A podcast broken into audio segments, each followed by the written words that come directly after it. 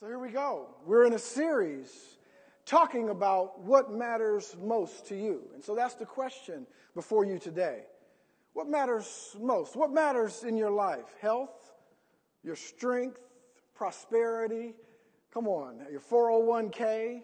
What matters? Your family, having a good marriage, uh, having a strong family, kids growing up, going to college, having a great career. What matters most to you? Material things, having a house, having a car. What matters most in your heart? At the end of the day, we're all building. We are all building.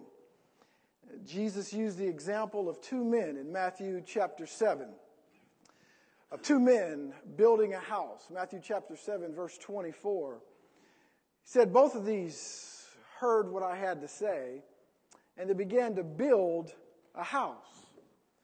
They both heard the instructions, and they both built. But one man built on the sand, and another built on the rock. Both heard what Jesus had to say. One built on a weak foundation, one built on a strong foundation. Now, this is a metaphor for your life and my life. What are you building on? Are you building on a weak foundation of immorality? Come on, and weak character and listening to the enemy and the lies of the enemy and trying to get ahead at anyone's expense? Or are you building your life on a strong foundation? And that is simply Jesus Christ, who is the rock. He is the chief cornerstone. Uh, I believe the psalmist said that if the Lord doesn't build the house, come on, they that labor what? Somebody knows the scripture. Come on. Labor in vain. It's all for naught if the Lord doesn't build the house. What matters most to you in your life? We talked about values and how important values are personal values, and then governing values. What matters most? Here's my definition for it it simply means this it means finding and choosing biblical, proven values upon which I can build my life.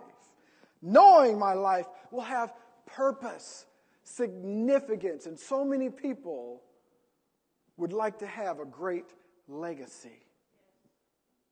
But he who builds his house by himself and doesn't allow the Lord to do it labors what?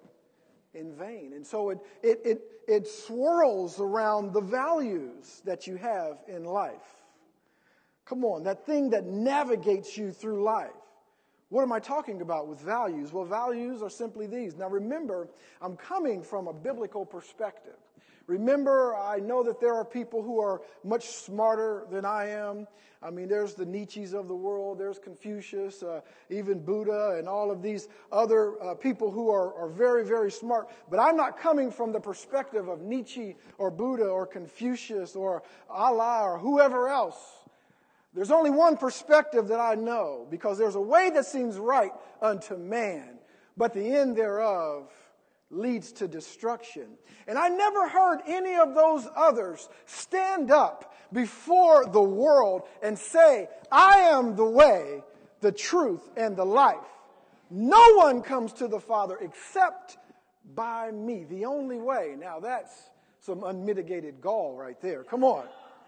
Oh, that's some audacity to stand up and say, I am the only way. And so the values that we're talking about come from a biblical perspective. They are critically important. Biblical core beliefs that drive our life. And they remain consistent in any circumstance, no matter what happens. You see, Jesus gave us the parable, and he said, one built on the sand and one built on the rock. But the, when the winds came and the floods came, the one that was built on sand went down. The one that was built on the rock stood. But not only did the one that was built on sand go down, but he said, Great was its fall. What matters most to you? What's important to you? We spoke about seven governing values that I believe everyone needs in their life. We need to value the scriptures. We talked about that. Not just have the Bible as something as an ornament on a table, but we need to value it, get it into our life. And not only that, remember, the most important part, in my estimation, of this parable of Matthew chapter 7 was not just that the two men, one built on sand and one built on the rock, and we need to build on uh, Jesus, who is the chief cornerstone, and the rock. But what I really extrapolated from that passage of Scripture was the fact that both heard Jesus. It's not enough to hear Jesus. It's not enough to go to church. But we must do what he says. Come on. I hear so many messages about faith. And listen, without faith, it's impossible to please God. Come on. You cannot do it. You must have faith.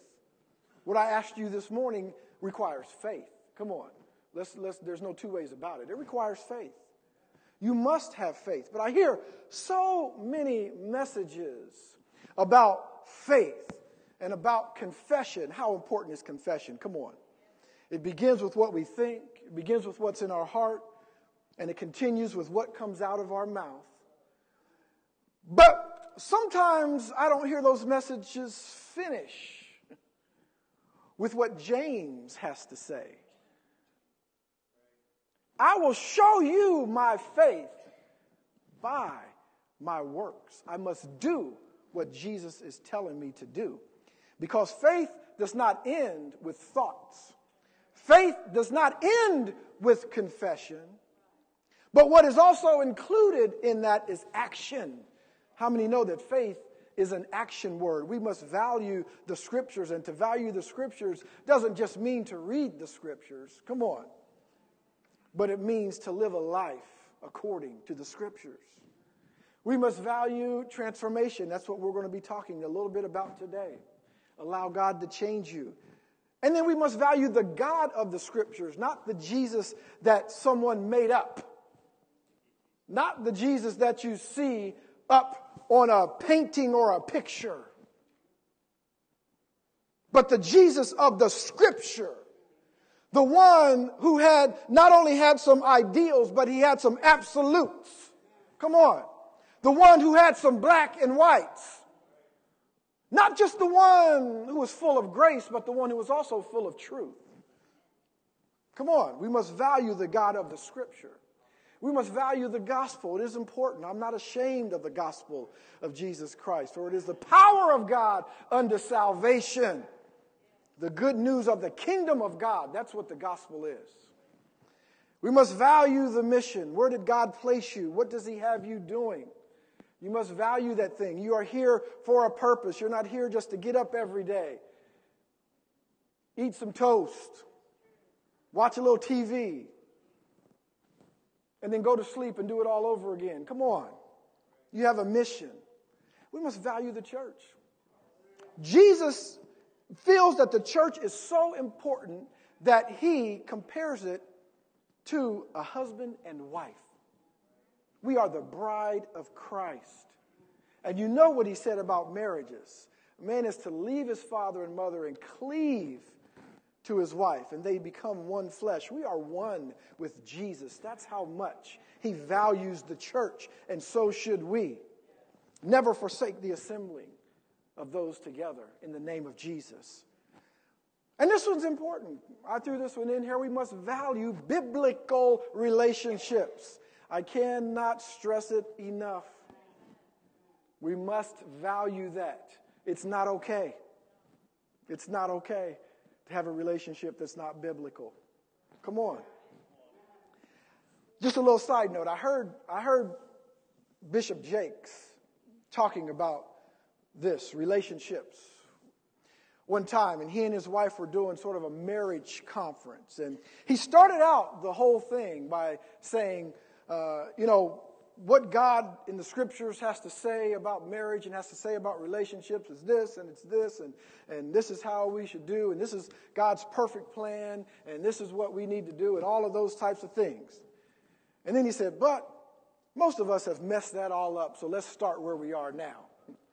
So I get that. I get that, listen, we may have made some mistakes in our life. And so it's not about judgment.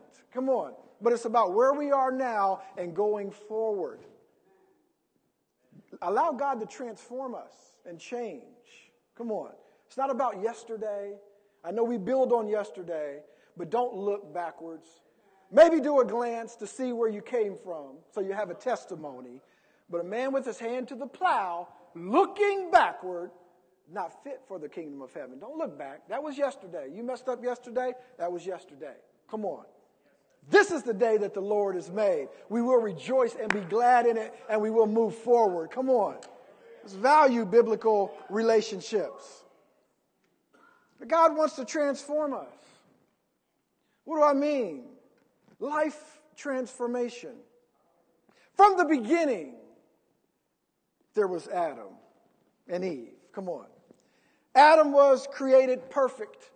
No sin, no sickness, no improper thoughts. And by the way, there are so many things today that I really feel, myself included, that we just settle for. We settle for sickness. We settle for sin, white lies, whatever it might be. We settle for all of those things. But do you know that when man was first created, he was, he was created with no sin and no sickness and no wrong thoughts? Come on. None of that stuff. And that's what God wants to form us and mold us and shape us into. It's the best life. Somebody wrote a book, Your Best Life Now. Well, that's your best life now. Come on, allow God to change you and transform you. But He created Adam and Eve perfect. And then something happened sin, disobedience came in. Hear a lot of people today talking about if there is really a God, if God is real, why does He let all of these things happen in the world? Why does He allow war and, and murder? And why does He allow all of these things to happen? Why? Why? If God is real, I doubt God. Question is not whether or not God is real. The question is if man is so good, why does he do all of these things? That's the question. Come on. Because God is real enough. But when sin came in, man without God cannot help it. Remember the story of the scorpion and the frog? How many remember that? Come on. Frog was going across, the scorpion had to get across. And the scorpion said, Give me a ride. This is the abbreviated version because I know I've told it 27 times. The Scorpion said, I need a ride across the river. The frog said, I'm not giving you a ride across the river. We get halfway out there, you're going to sting me, and then I'll die. And the scorpion said, That's ridiculous. I can't swim. If I sting you, not only will you die, but I'll die too. That's just stupid. And the frog said, Well, that makes sense. So he said, Hop on. Halfway across, the scorpion stings the frog. And the frog said, well, Why did you do that? Now we're both going to die. The scorpion said, I can't help it. I'm a scorpion. It's what I do. You see, man can't help but sin. It's what you do without Jesus. Come on now. Without the Lord, without the Holy Spirit in your life. Because with man, it is impossible. It's impossible not to sin. You can't not sin. It's impossible. You were born in sin, shapen in iniquity. David said it. But with God, all things are possible, including to be free of sin. And so everyone except one was born this way. Born in sin, shapen in iniquity, except one. One had flesh just like we do, but perfect blood no sin. Come on, none of that in him. and he gave his life. And then he said, Listen, I'm going to take all of your sin, all of it, all of the sin you've already committed, all of the sin you will ever commit, and I am putting it squarely on my shoulders. And I will take it for you. It's called salvation. Come on. It's called restoration. He put it all on his shoulders. And he took it for us so that we could have righteousness. Not only did he take all of our sin, come on, but he gave us his righteousness. For God does not impute sin, but he imputes righteousness. He gave us a brand new heart and he changed us how? From the inside out. We're talking about life transformation. We need to value it. Why do we need to value it? Life transformation is simply this transformation brings a freedom. Come on. From sinful, destructive habits, rigid legalism, and hopelessness. It rebuilds and it restores broken lives. That's what life transformation does. And that's what Jesus does for us. And so we value transformation. Transformation comes from this Greek word, metamorphos, and or metamorpho, which implies a total or major change. I've done some reading, and I'm sure you have. You remember science in school uh, about caterpillars and butterflies. And the caterpillar goes and makes a cocoon. And something happens. Metamorpho, metamorphosis a change from the inside out. Something happens. And the caterpillar is no more because something new comes out of the other side. When God transforms you, see, the, the Bible says in Romans chapter 12, verse 2, what does it say? Be ye not conformed to this world, but be ye transformed. What? by the renewing of your mind. Transform. That word transformation is metamorpho. It means to, to have a metamorphosis. When God transforms you, He doesn't simply come and conform you, but He reaches down on the inside and transforms you from the inside out. Do you think that the caterpillar knew what it was capable of becoming or knew the change that would happen in it when it went into that cocoon. I don't know. Maybe it did, maybe it didn't. The caterpillar goes from one thing to another. And I don't know that it knows what it's going to be when it goes into that cocoon for its metamorphosis. I would dare to say that you turn into something that you could not even believe you could become when you allow God to get a hold of you and transform you. Come on. You can't even see how great the change is going to be. C.S. Lewis said one time, We're all under construction. And sometimes it's not very pretty with all of the wood and all of the scaffolding and all of the tools lying around. But oh boy, when he's done with us, we shall be like him. Come on. He's transforming us from the inside out. It's not just an outward makeover. Come on. You see, the caterpillar doesn't go into the cocoon and come out a better caterpillar. Oh, come on, somebody. Eh, the caterpillar doesn't just come out, oh, well, now I'm a better caterpillar. No, it transforms into something totally different.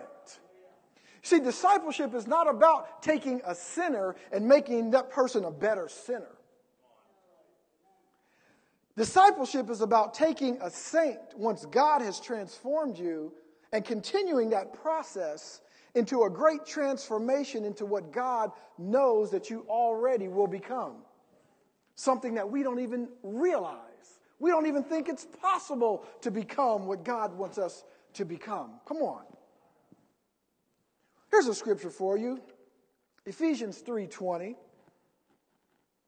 God is able to do what? Exceeding, abundantly, above all that you could ask or think. Listen to another version of it. Listen to it. It says, God can do anything, you know. Far more than you could ever imagine or guess or request in your wildest dreams. He does it not by pushing us around, but by working deeply within us. His spirit deeply and gently within us. He doesn't do it in a mean parental way where he slaps us and knocks us around in order to get us on the right track. But he dives inside. Oh, come on. We serve a God that gets his hands dirty. Come on. You ever heard it? People are messy? Aren't we? Come on, you and I. Usually, when we say that, we're talking about other people. Might not be me, but people are messy.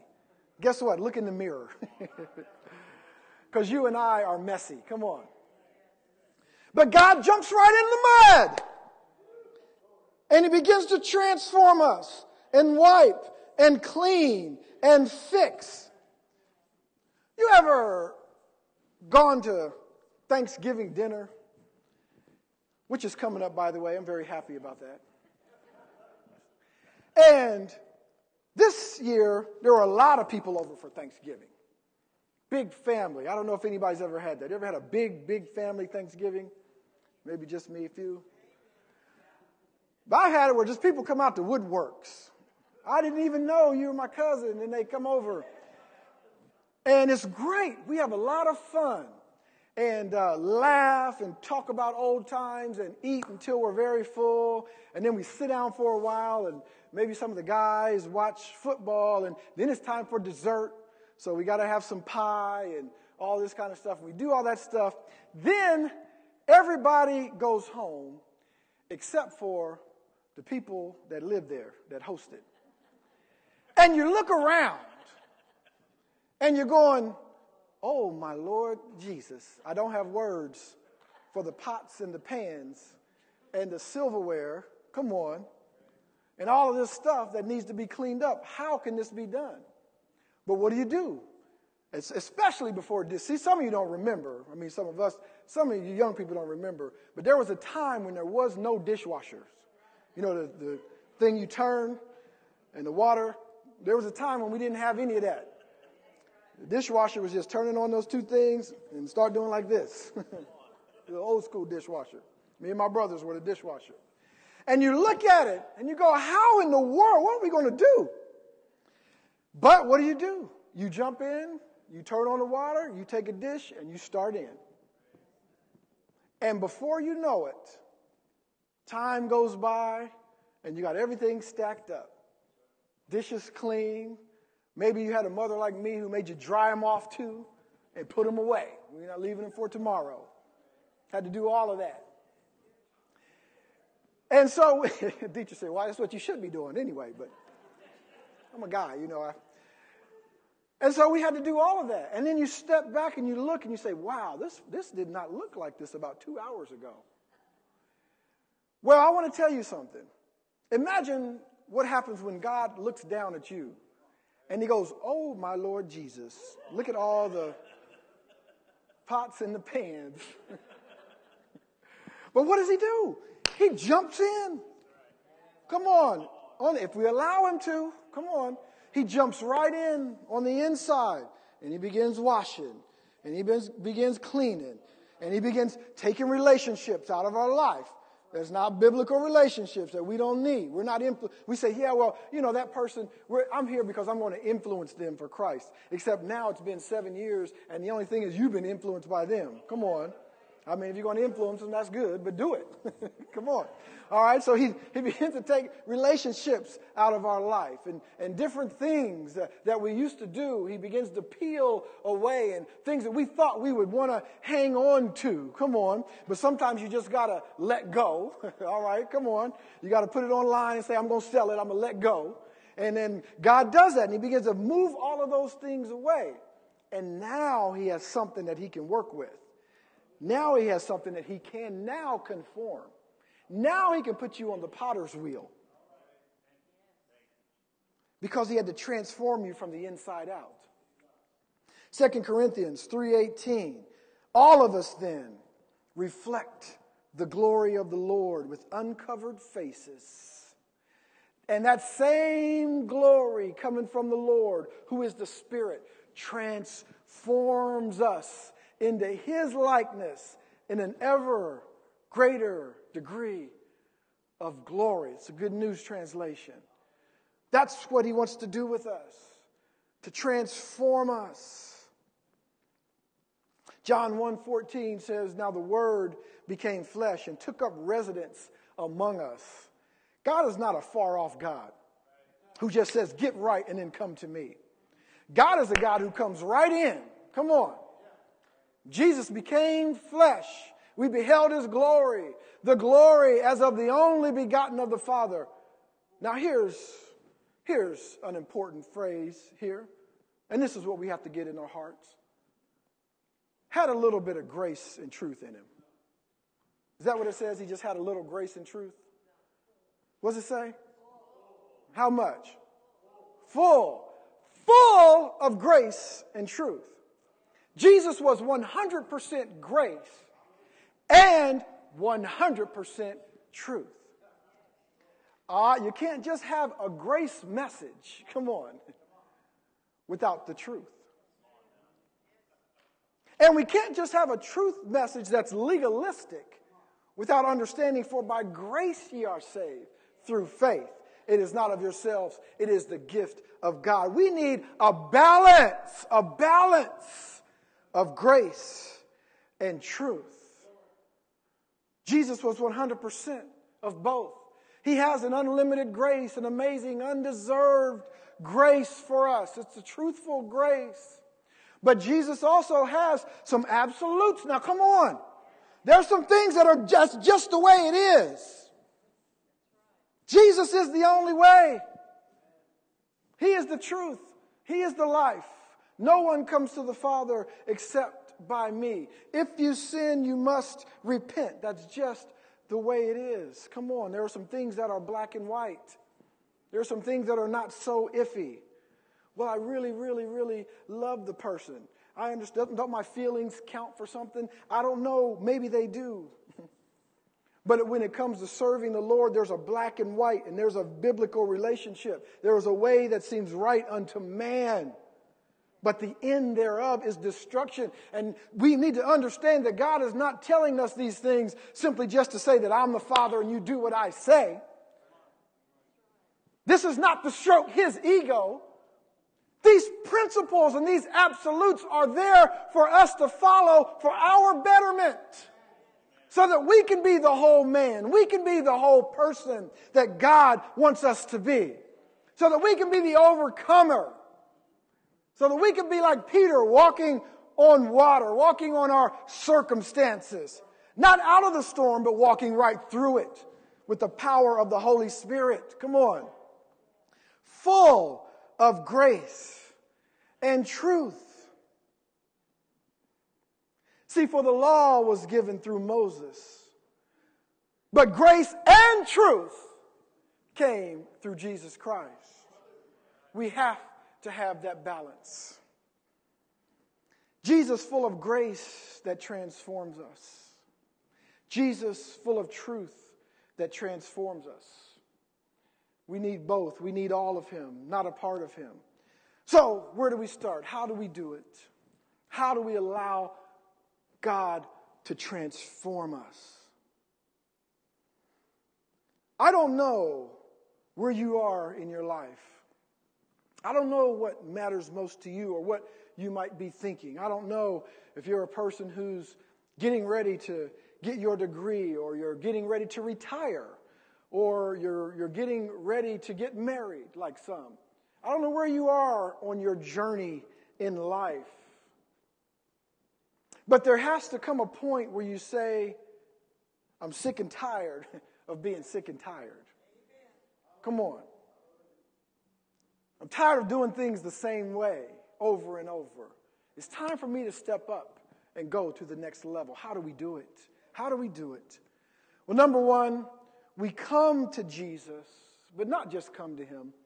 We come to him with honesty and faith. You need both. Just like grace and truth. You need an honesty and you need a faith. Come on, you need both. Over in Hebrews chapter 4, it says, Nothing and no one is impervious to God's word. We can't get away from it no matter what. It just is. High priest, he just is. 1 John 4:10 says, "In this is love, not that we loved God, but that he loved us and sent his son to be a propitiation for our sins." I mean, he stepped in the gap. Not only did he step in the gap, he didn't just step in and take a bullet for us. He took our guilt. See, I can step in, someone who's guilty, I can step in the way and take a bullet for them or an arrow or whatever it might be and still not be guilty. I just stepped in the way so that they wouldn't die. But Jesus didn't do that. He said, Give me, give me, give me all that you got. All the, all the sin, all the lies that you've told. Come on, and everything else, whatever else, all of that, all of it, all of it. It's almost embarrassing sometimes to think of what Jesus took from us. I mean, for me, when I look at it, I go, God, you took that, you don't want that. This one, I'll keep. Jesus is saying, No, I, I, want everything, all of it, all of your sin, so that you have you are blameless. You are righteous. He has washed you whiter than snow. You are blameless. Can you believe it? That's grace and that's truth. Come on. Thank you, Lord Jesus. He's washed us clean. And so we must come to Him with honesty and with faith giving everything to Him. We must come to Jesus knowing that we can't change ourselves. Too many of us, come on, too many of us want to have a hand in changing ourselves. No, what we can do is continue to build our life through obedience to God. That's what we can do. We can build by being obedient to Him. But listen, if will could make a change in our heart, we'd all do it. Come on. Now, some of you might say, well, what, I don't understand what that, how does that relate? Just think about being on a diet. Come on. If, if will could keep us skinny, we'd all be skinny. No, I'm just not going to do it. Maybe just as one ice cream, that's it. Come on. Willpower alone doesn't get it. I mean, there's something to be said for willpower. Don't, don't get me wrong. There's something to be said for it. But when, when we're talking about being transformed by God, your will doesn't get it. That's why Jesus himself, when he walked the earth, said, Not my will, but your will. You got to buy in. Just like if you're on that diet, you got to buy. That has to become who you are. You can't just say, Oh, I'm just going to do this. No, it has to become who you are. You got to jump in. Two feet. Come on. Torso, chest, shoulders, and head. If you have any hair, that too. All of it. All of it's got to go in. Come on, if you really want to make a change. Come to Jesus knowing you can't change yourself. You cannot change yourself. Dr. Judith Wright said, You do something that you could never have imagined yourself doing, become something you never would have imagined yourself becoming, and ultimately live a life greater than you could ever have imagined yourself living. That's what happens when you allow God to transform you.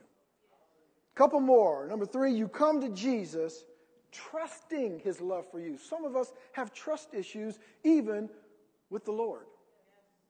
And you might say, no, no, no, I trust God. I sing that old hymn, trust and obey, for there's no other way to be happy in Jesus but to trust and obey. I sing it. But your actions, come on, what did James say? I'll show you my faith by my works, by what I do. Your actions say who you trust. come on. And then come to Jesus facing the truth about you. You are what you are. You, are. you cannot go forward until you first know where you are. You can't say, all right, let's go to Stillwater, Oklahoma. And then you say, well, which way do we need to go? Well, I don't know. Where are we? Because if I'm in Honolulu, I have to go one direction. If I'm in Orlando, I have to go a different direction. You got to know where you are. So come to Jesus with an honesty, facing the truth about you. In my flesh, I am fallen. I can do nothing without you. Jacob said it this way I am but a worm in your sight. But knowing that the Spirit of God lives within you, now you can say, I am victorious. I am an overcomer. I am the righteousness of God. Come on, through Christ Jesus. I am the head and not the tail. I am above and never again beneath. You can say that with the Spirit of God being in you, but only once you realize that you without God are a worm. come on. And then finally, come to Jesus rejecting all of the lies of the devil. We cannot be wooed into the world by some of the lies. Now, come on. Some of the, sometimes the lie is not just that big thing that you can see. There's obvious things that you can see. The lies that woo us in are those that are, uh, that are masked in a bunch of other truth. Nine truths and one small lie in there will turn you and lead you away. Come on. But we must come to Jesus rejecting all of that. The devil and deceptions and eloquence Come on, smooth persuasiveness. He's very believable. Did God really say that? I mean, think about this. Did he really say that? Think back. Well, you know, you say that, and you're, I think you're right. You can convince yourself. Come on. But we need to reject these lies. Someone once said this. I won't call any names. This person is a hodgepodge of spirituality and psychology, out of context scripture. But they said this build it yourself spirituality is what I call it. They said, all roads lead to heaven. Karma, sure. Fate, why not? Reincarnation, could be. A little Buddhism, Hinduism, New Age, have it your way, designer religion made to order for a post Christian culture. This came out of someone's mouth, someone that you all would know and probably respect. They said one of the biggest mistakes humans make is to believe there is only one way. Actually, there are many diverse paths leading to the one you call God. See, it sounds right because you might feel this way and I might feel this way, but I have a good heart. You have a good heart. And she has a good heart. So why can't we just all get along and work together and get there together? Can we not just all get along? Come on. Tolerance, togetherness. We can do it together. But I want to remind you of something, should that thought come into your mind. You were born in sin, shapen in iniquity, and it's impossible for you to do it together.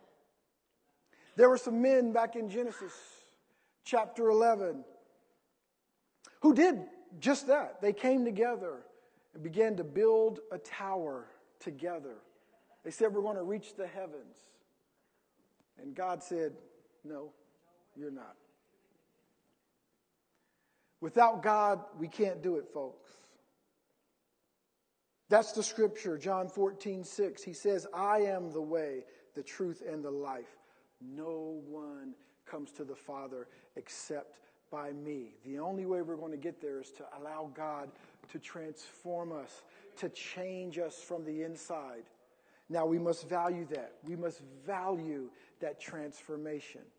See, because if you don't value, it's one thing to hear a message or to hear someone say, oh, Romans 12, 2, yes, don't be conformed to the world, but be transformed by the renewing of your mind. It's, remember, remember our parable. It's one thing to hear the word, but it's yet another to do what Jesus says.